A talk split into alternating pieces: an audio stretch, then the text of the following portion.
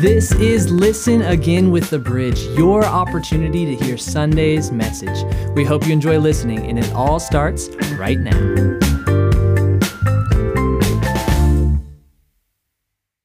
Well, good morning. I am Tim Berkey. That's my wife, Kim Berkey, if any of you don't know that. Courtney's dad. I know. it's amazing. She took after her mom, but I am, in fact, Courtney's dad. so every now and then they throw me a bone and I get to preach. So if you're visiting today, don't count us out on this sermon. Be sure and come back next week and hear a good sermon, okay? Don't, uh, don't just base it on this one. But have you ever noticed how easy it is to get stuck in a cycle? I need to ask this first. Are we, are we streaming the morning or the second service? This one? Okay. So I always want to know because Courtney and Chad are watching, see? second service, then I can say whatever, you know. Uh, it's easy to get locked into these repeating patterns of reactionary actions. We, we get stuck in these ruts, you know, constant reacting to and, and at the mercy of what's happening around us. I call that the gravitational pull of the familiar. We just get pulled into this same scenario again and again. You know, we tell everybody, and maybe we even convince ourselves once in a while, that we want something different. We want excitement. We want adventure. But you know what? The reality is that we seek out that which is comfortable, that which is familiar. We, we always are drawn back to the known. And this, this gravitational pull of the familiar, settling into what we're just comfortable with and used to, what has always been, makes it hard to change. How many know it's hard to change? It is. Try dieting. I've been on a diet for about 45 years now. you know, it's hard to make a change. And so, what we're talking about this morning, we're going to reference three or four of these different cycles, but we're talking about getting stuck in cycles, repetitive behavioral patterns if you put that next psych, that next slide up there. And the first one that i want to talk about is relational dysfunction it's a, it's, a, it's a pattern, it's a cycle that we can get stuck in. And this is an example that we, that, that we used in our, our small group uh, marriage uh, uh, that we did on marriage. Uh, and we use this as an example of this. And, and, and I want to talk about this one first. See, everybody has strengths and everybody has, has talents and abilities, things that they are natural or really good at. They have a disposition, they have a kind of a, a, a go to demeanor. And, and these strengths, when you, when you see those, when you, when you kind of flip that, that over on the other side of that strength, is what I call kind of the, the shadow side or the, or the negative side of that same trait and that same personality. And so at first, you know, you're attracted to them. You know, maybe they can make decisions quickly and, and they can clearly articulate a direction. They know exactly what they want to do. But then after you get to know them and you spend some time with them, you begin to resent the fact that they're impatient, that they always want to call the shots. You know, it's the same thing. It's the same trait, just kind of on the other side of that. You know, what you first saw was accommodating and flexible, and you loved that. Later, it drove you crazy because they wouldn't get off the couch, right? And so everybody has this thing going on. Well, what can happen is we can stuck, get stuck in what is the codependent cycle. We can get stuck on that bad side of our strengths and of our, our abilities. See, the goal of a relationship is not independence, it's not dependence, it's certainly not codependence, it's interdependence. It's when both partners in that relationship are working out of their strengths, working out of their best side. That when the partners complement each other, maybe he is nurturing and sensitive, and she's the one that's directive and decisive, and they both work in that role. And when you put the two of them together, it makes a better team. They help each other. They play off each other. And when we do that, when we are in that, that outer rim, when we're in that outer circle, then the byproducts in the relationship are respect and validation and trust and growth. But listen, if you find yourself, let, let me give you an example. So the only way that you can get her to do anything is to nag. And then she resents the fact that you're always nagging her and telling her what to do. And so she gets even more slower moving or whatever. When, when one partner is always having to do that, that's stuck in that cycle. That's stuck on the negative side of your strengths. Maybe it's you and your kid, and you guys are constantly spiking off each other. I guarantee you, you're bringing out, literally bringing out the worst in each other. You know anyone stuck in a cycle of relationship dysfunction like that? You hate it but it becomes oddly familiar and comfortable. But here's the thing like all these cycles that we're going to talk about this morning, that can change. You can identify the fact that, listen, we are both not working in our strengths here. We're both working in the negative side of our abilities and take a good look in the mirror, identify the problem, think about what first attracted you to each other, and you can make a change. You know, we're talking about getting stuck in these cycles, these repetitive behavioral patterns. The second one I want to talk about is self sabotaging repetitive sin. And it goes back to that same graphic. Self sabotaging repetitive sin patterns, we get stuck in these. It's like you're your own worst enemy. And every time something seems to be going kind of good, all of a sudden it's almost like you figure out a way to, to mess it up. Maybe it's that you come back to that same sin again and again, and you say, Man, I'm gonna, I'm gonna be different this time. I'm gonna do it this time. But I'm drawn back to this same thing that pulls me under every time, and you can get stuck in that same cycle. Because here's another point of this the shadow side of your strength, that negative side of your strength is where your greatest temptation to sin comes. Think about that a minute. That's really pretty good. It, you, we have a pattern that we repeat. We have a go to signature sin. We've got a place. I guarantee you that, husbands, if you ask your wife, is there anything that I do that I don't realize I do that really isn't very good? Man, you'll get a list, right? we don't see it. But we go back to the same destructive at worst, uh, uh, uncomplimentary patterns at best, we go back to those same things over and over again, and it comes right out of this same scenario. It comes out of the opposite side of our strength. And when we recognize those vulnerabilities, when we when we recognize those predispositions to sin, we can when we identify those, we can begin to do something about changing. It's like home run hitters, they strike out a lot. This pattern of sin is related to your strengths and your abilities, and other people can see it easier than you can see it yourself. Extroverts, they, they inspire and they encourage, but they can be prone to gossip. People who love to learn can be condescending to other people. Those who are spontaneous, they have a great appetite for life, they can struggle with impulse control. Good listeners can become enablers, and optimists can wander toward denial, and, and organized people tend to be compulsive and rigid. OCD people, anyone in here? Wave at me. You know what? If we weren't like we are, they couldn't be like they are. All right?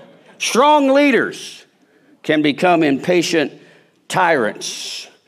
You show me what you're really good at. You show me your gifts, and I can show you where you are most vulnerable to sin.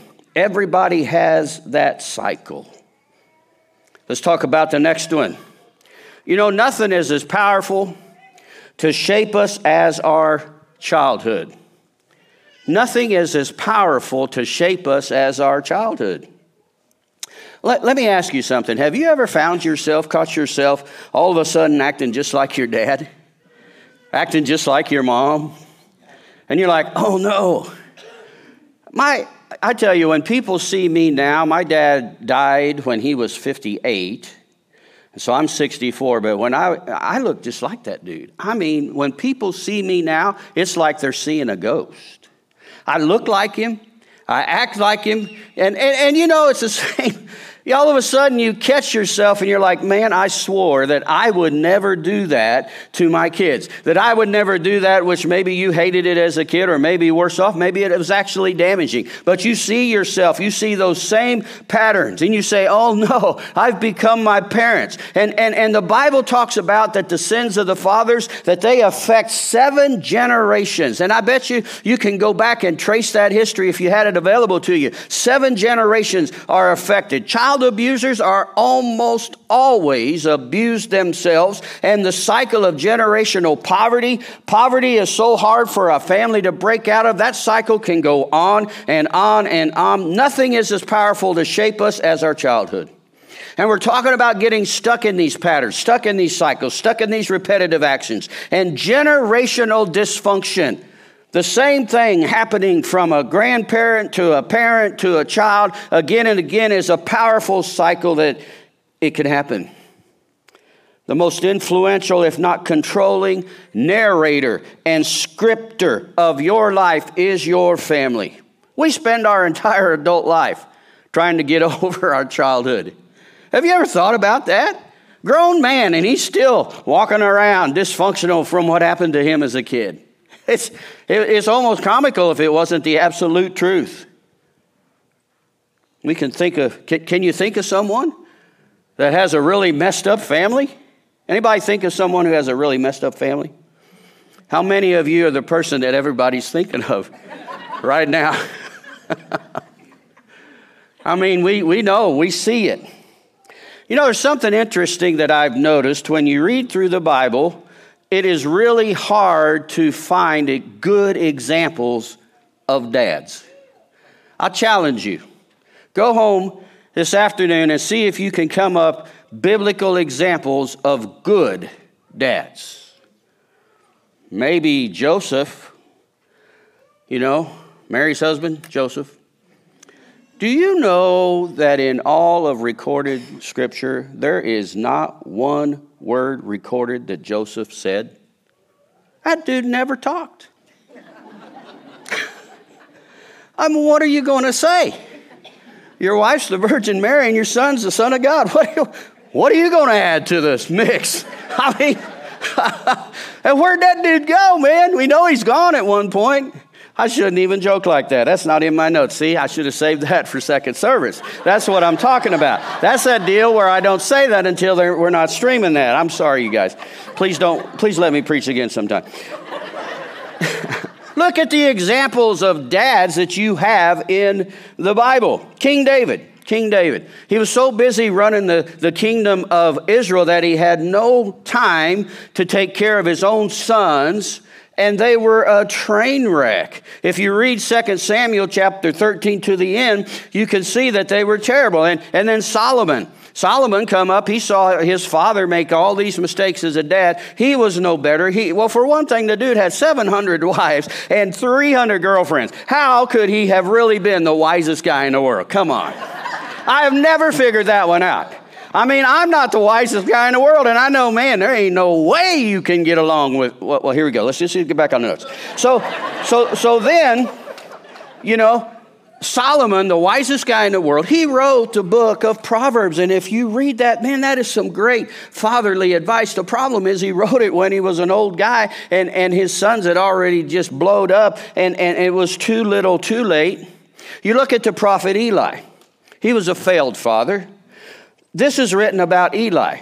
For I told him that I would judge his family forever because of the sin he knew about. His sons made themselves contemptible and he failed to restrain them. 1 Samuel 3:13. And so then Samuel as a young prophet, he watched every mistake that Eli made and then he made the exact same mistakes. When Israel asked for a king, Samuel said, Well, what about my sons? And they said, No way. Your sons are horrible. They, they take bribes. In, in chapter 8, verse 3, they didn't walk in his ways. They turned aside after dishonest gain. They accepted bribes, perverted justice. So here we see that, that Samuel grew up watching Eli be a horrible father, make all these mistakes. He turned right around and he did the very exact same thing. The cycle of failure continued. Sometimes, you know, it just feels like we, we're powerless against it, that we're stuck in this, this gravitational pull of the familiar. Can we write a different story?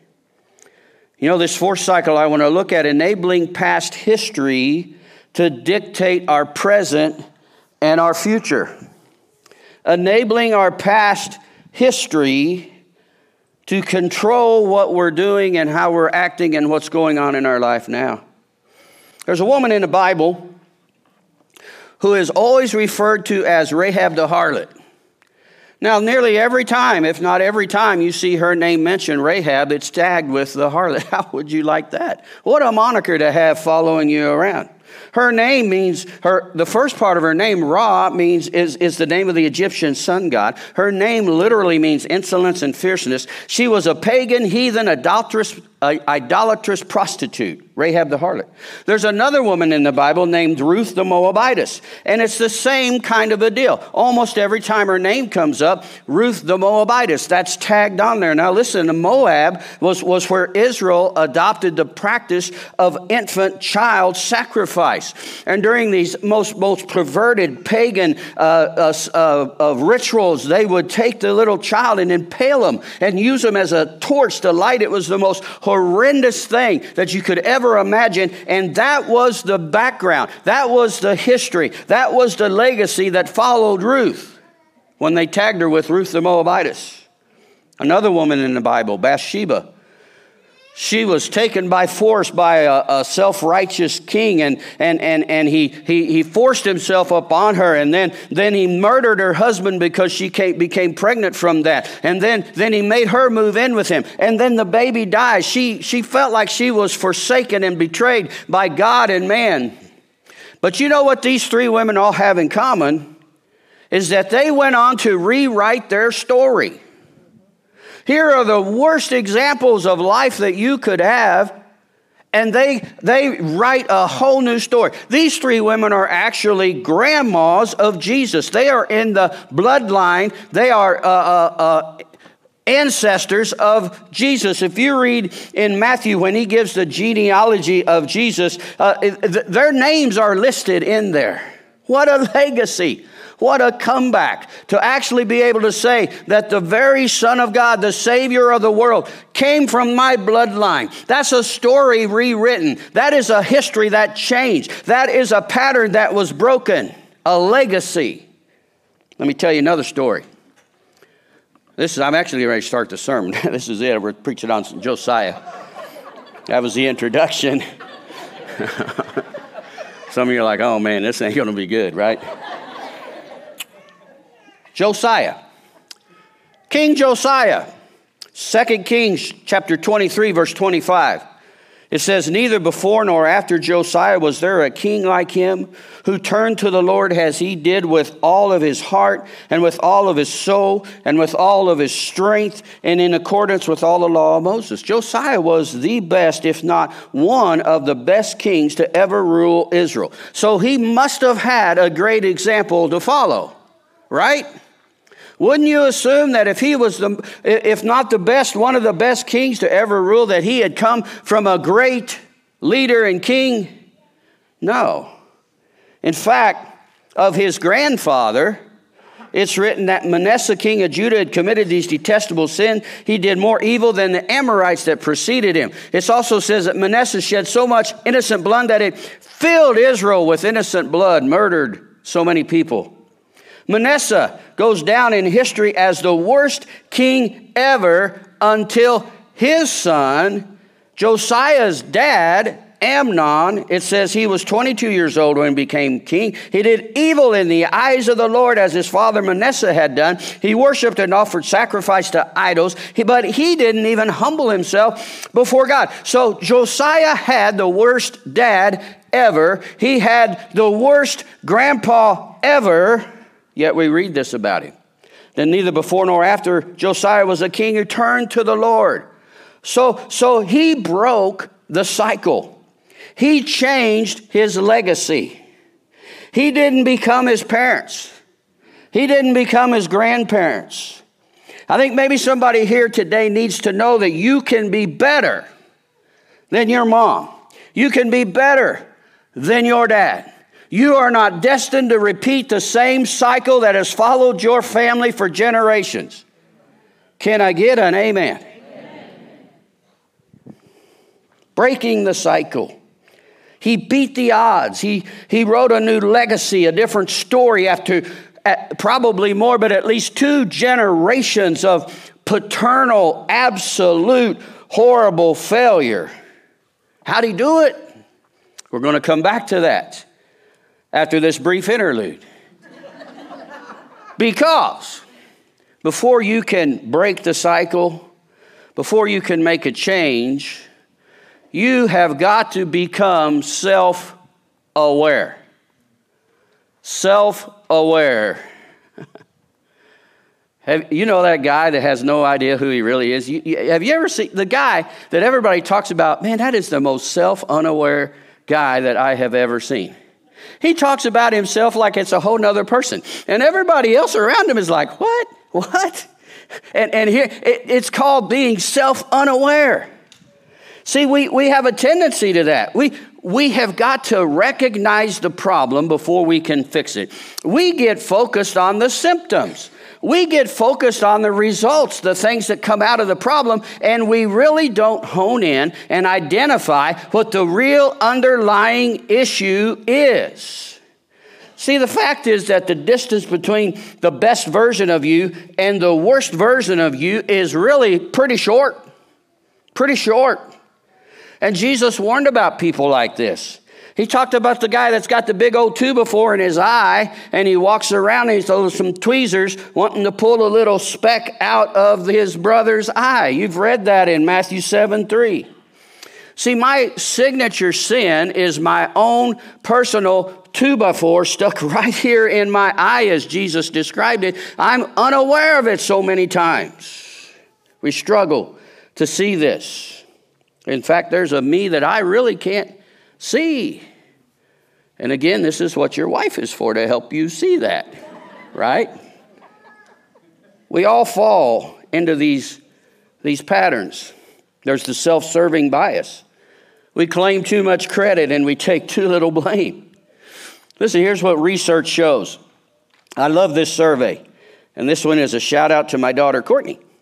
Most people who were in the hospital from car crashes that they caused when surveyed, the majority said that they are above average drivers. They're in the hospital for a car crash they got hurt in and they caused it, but they still rated themselves as an above average driver. Here's another great one. When, uh, even when people ex- are explained in detail the notion of self serving bias, they rate themselves as above average on not having a problem with self serving bias. We all do it, man. We give ourselves way too much credit. Another one's attribution error. You know, when I see bad behavior in you, I attribute it to your flawed character. When I do the same thing, it's not my flawed character. I am a victim here. Someone made me do this, right? When I yell, when you yell, you got an anger problem. When I yell, I'm a victim of the circumstances, right? Then there's the confirmation bias. This is where we go ahead and make up our mind what we want to do, and then we just go around finding people who will agree with us. We ignore any facts to the contrary. We've made up our mind. We only look for information that will validate what we have already decided to do. Again, fellas, just turn to your wife and say, That's not me, is it? Do I really have something that I'm not aware of that I do all the time that really isn't very good that needs to change? Try that this afternoon. Pastor Chad will be back next week for couples counseling. so, how did Josiah do it? How did he break the cycle? When we can really identify that we have an actual problem, when we hone in on that, how do we break the cycle? Well, I want to look at how he did it in his life. Number one, he surrounded himself with people who could help him. Josiah was eight years old when he became king. Can you imagine an eight year old running the country? I mean, every day would be a holiday, uh, state dinners of ice cream and cake. It'd be a lot like if I was doing it. Uh, uh, uh, no school, no chores, no bedtime in the entire kingdom. He was not even ready to make decisions that a king would have to make. But fortunately for the kingdom, Josiah had some very good men in his life that helped him make good decisions. You should never underestimate the importance of surrounding yourself with good friends, good people who you can trust. And let me just throw this in here trust has to be earned. You don't just give trust. You don't just give trust. You, you surround yourself with people who have over time earned your trust. And he had these two men who were instrumental in shaping and guiding and, and helping him make good decisions. One of them was Shaphan, who was a Levite. He was the governor of the city. He was a very powerful, a very influential, a, a substantial man in and of his own right, a great leader. The other one was Hilkiah, who served as the high priest at that time. And they were respected men and leaders, and they made it their mission to help this young king become a great king to realize his potential and purpose in life. I've mentioned this before, but my mom divorced my dad when I was four years old, ran off with and married a guy that she had known for six weeks. He turned out to be a horrible, abusive drunk, put us through 10 years of hell. And because of that, I did not have strong father pictures in my childhood. In fact, I really didn't get to know my dad until I turned 18, and I spent time with him then as an adult. I got some great memories with my dad, and, and, and I, I think he would have been a pretty good dad if he would have had a chance. As it was, he did what he could do in these awkward circumstances. But I just don't have that, that picture of, of father as growing up. You know, as I said, he died when, when he was 58, so I missed that. I missed out on the father son experiences. And listen, if you've got that, if you've got a great dad, don't take that for granted. Man, don't do that. And, and, and you know what? Look around you and find someone who doesn't have a strong father in their life, who doesn't have a great mother in their life, and make a difference in their life. So, I really have few great childhood memories of father, but listen, I, I, want, I want to tell you that there were people in my life, people in my life that helped me. You know, all dads fail, they make mistakes. Some are better than others. You know, I think some, maybe there's some bad dads, some good dads. The reality is, I think most dads are somewhere in between. We all do great things and we all do not so great things. But, but I made up my mind that I was going to be a better dad than the dad that I had. And, and, I made up my mind that I was going to break the cycle of divorce in my family, break the cycle of poverty that had followed my, my, my legacy, my history forever. Break that cycle. That I was going to be there as a father, be there for their mother, be there for my kids. And as I said, all parents have regrets, but, but I, I, I, did, I was a better father. I certainly did my best. But I didn't have the counsel of a father growing up, and I suffered for it. Looking back, I can recognize many mistakes that I made, that I, I, didn't have the counsel of, of a father in my life. But Josiah had these mentors, two of them, and I had people in my life as a kid who invested in me. People as, as a kid in my life, men in my life that helped me. I'm in this pulpit today and maybe even alive today because of my childhood pastor, Aaron Pack. He took me under his wing as a poor inner city kid, listen, I'm telling you, there was nothing looking at me that would make you think that that kid was going to amount to anything at all. No future. And he reached out and he invested in me. I can still remember the times that he, I'd, I'd open up the door and there he would stand, big old grin on his face. He was bald, had that big grin on his head, big ears sticking out, and he'd have a, a, a bag of groceries in each arm, just standing there grinning like a possum. You ever seen a possum? Well, okay. And, and, and he, would, he would invite me over to his house and spend time with me. After church every Sunday, they would take me to Furr's Cafeteria in Kansas City. The buffet went from here out to the parking lot. Endless food. He would let me get two desserts. I didn't have to decide whether I wanted lemon meringue pie or chocolate cake. They would let me have both. I thought that was the greatest thing ever.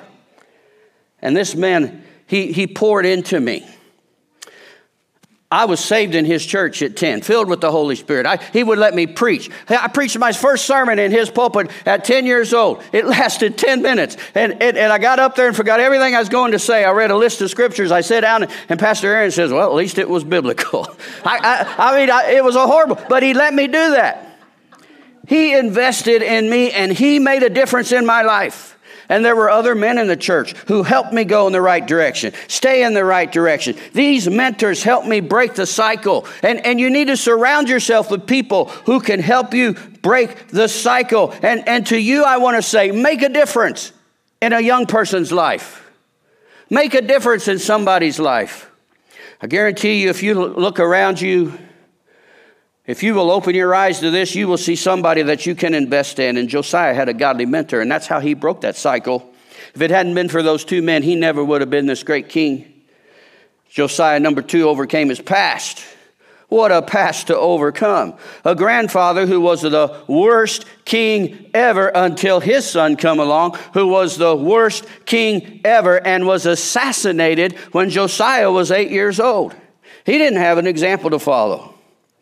And so often our past overshadows us and we become victims to it. We're unable to shake free from it. We're, we let it define us. And it feels like that we are powerless to break out of this thing. And some of you here today, you are struggling, maybe even hurting from past things that were done to you, or maybe should have been done to you that weren't done for you. And, and, and you struggle with that. And I want to tell you something this morning. The hurts, the past, and the present are barriers that need to be broken through before you can have substantial change. Those wounds have to be exposed and dealt with and admitted and forgiven. Man, forgiveness is so hard. So hard. But you will enable the past to control you. You will relive those painful memories again and again until you face them, confess them, renounce them, and forgive them. Do you realize that you allow that person or that situation to continue to control you as long as you do not forgive. It will still impact your life. You're not your dad, you're not your mom, your course is not set. And listen, I want to tell you this. What I'm about to say is the most important thing I'm saying this morning. Some of you need to wake up right here. This is worth the price of admission. I'm about to give you some. This is the most important thing that I'm going to say this morning. You have to change the way you look at the past. You have to change the way that you look at the past. You have to change the lens you use to view the past. Let God give you a new perspective on your past. Reframe your past, your story, and frame it in faith. Ask God to show you how His hand has been at work throughout your entire past. See your past differently. Let God show you the grace events, the defining moments of grace, the times that God intervened in your life where your life trajectory went a different way because of God. And if you will ask God to show those to you, you will begin to see your past differently. Listen, when people say, well, everything happens for a reason, uh uh-uh. uh. I'll tell you what the reason is a lot of times mean people. Life is hard. The world is sinful and broken. And things happen to you that was not God's plan for you because people fuss, frustrate the plan of God. People have a free will. And it is horrible what people do. It's horrible what's what some parents do to their children. You can't look at somebody who's just suffered an incredible, horrible, dysfunctional wreck of a something and say, well, you know, that happened for a reason. You don't, don't be like that. And that's not true. God never promised that all things that happen to you would be good. Again, that's a misquote of that scripture. God promised that in all things he would work good if you will let him. What God promises is that he can take the worst thing that men can do. He can take the most broken of circumstances. And if you will begin to look for God's hand in there, and if you will begin to surrender that to God, that he can bring good out of the worst thing that has happened in your life. Grace moments, grace gifts, God moments. I have been the recipient of God's amazing grace and mercy in my life. Several life directing grace moments. Pastor Aaron, no doubt, was a grace gift put in my life. And I look at that and I say, man, God changed the trajectory of my life. The day that my abusive, drunken, evil stepdad disappeared, that was a grace moment. That was a grace moment that changed the, direct, the direction of my life. But you know what? The greatest grace gift that most profoundly altered my life, that sent my life in the right direction, that made me better, the most profound grace gift in my life was my wife, Kim. Yeah, I look back and I see it. See, I grew up poor, living in the slums of Kansas City. Kim grew up in a fairly affluent uh, suburb of Jefferson City. Uh, uh, my high school was bad. It was racial violence, no resources. Out of 243 students in my graduating class, about 40 of us could even read. But what was great about that was that allowed me to graduate number eight in my class. And the top 10, the top 10 got a scholarship to MU. And so I went to Columbia to MU on a scholarship with a 3.8 grade point average. That's number eight. So I moved to Jamestown, where the Berkeys homesteaded in the 1800s. They still have the original homesteads there. I was living with my dad. I was ready to head to college in Columbia. I left the slums of Kansas City on my 18th birthday. That was a Wednesday. My cousin stopped by. I said, Hey, you know any girls down here that I could meet? He says, Well, I know one. He showed me a picture of Kim. I said, Man, that'll do. that was Wednesday. The following Sunday night, Easter Sunday night, April 18th, 1976. I drove to the Assembly of God Church in Jefferson City. I walked in and I swept her off her feet. but here's, here's the God part. I didn't know anything about Kim except she was drop dead gorgeous. Well, here's the God part. Kim's grandpa, Reverend Harry Lewis, pastored the Jamestown church for years. Kim's dad grew up with my dad. Here we are, worlds apart, and our families are connected. Her, her folks knew all of the Berkeys. They, they didn't know who I was, but they knew that name very well. Her pastor, here I was in Kansas City, Kim was in Jefferson City. Her pastor in Jefferson City was my camp counselor twice down at the camp. He knew me, he vouched for me. And so the rest is history. I took Kim and I took her best friend as a chaperone because her dad's like, ain't no way you're leaving with that guy. I don't blame him. We went to McDonald's.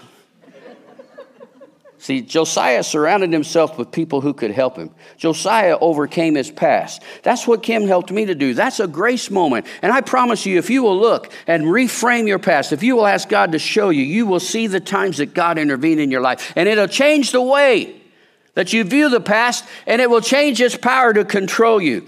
Number three, Josiah restored the covenant. He renewed his promise to God. He took a stand for God. He, he, it says in, in chapter 23, verse 3, that the king stood at the pillar and renewed the covenant in the presence of the Lord, following all the Lord had commanded. He wrote a, listen to me, a new legacy, a new story, rescripting the past, forgiving, for, forging a new future has to begin with a heartfelt, sincere, unreserved commitment to God.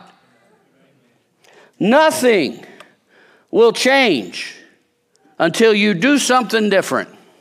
Come on.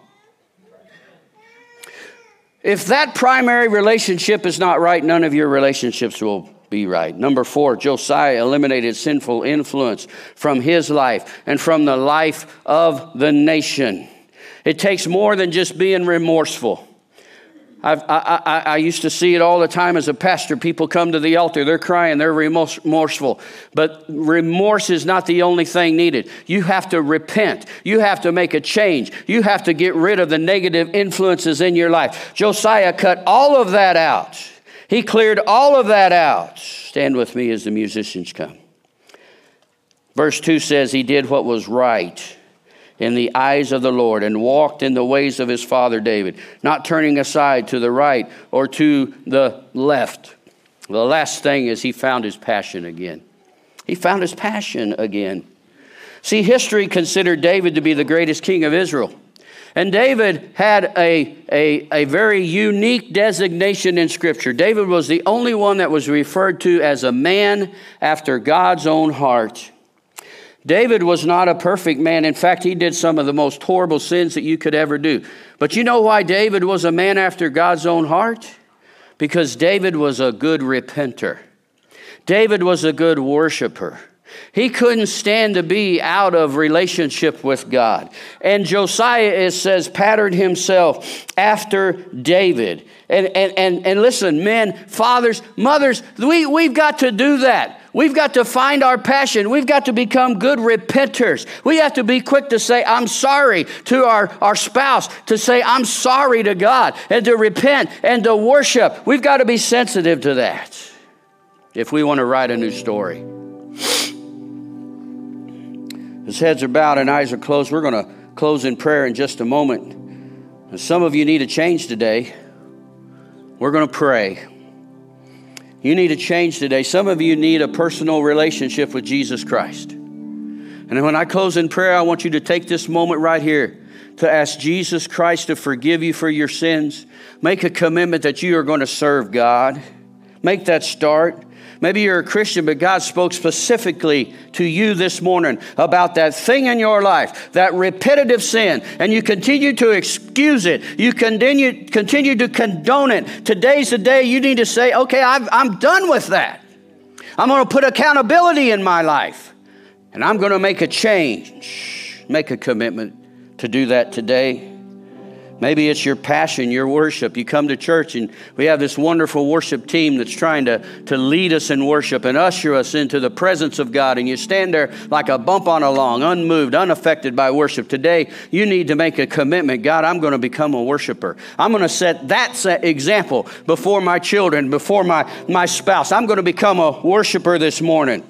You need a passion, you need a purpose. Maybe God has challenged you to be a better parent you find yourself that you fell right back into the same cycle, stop it.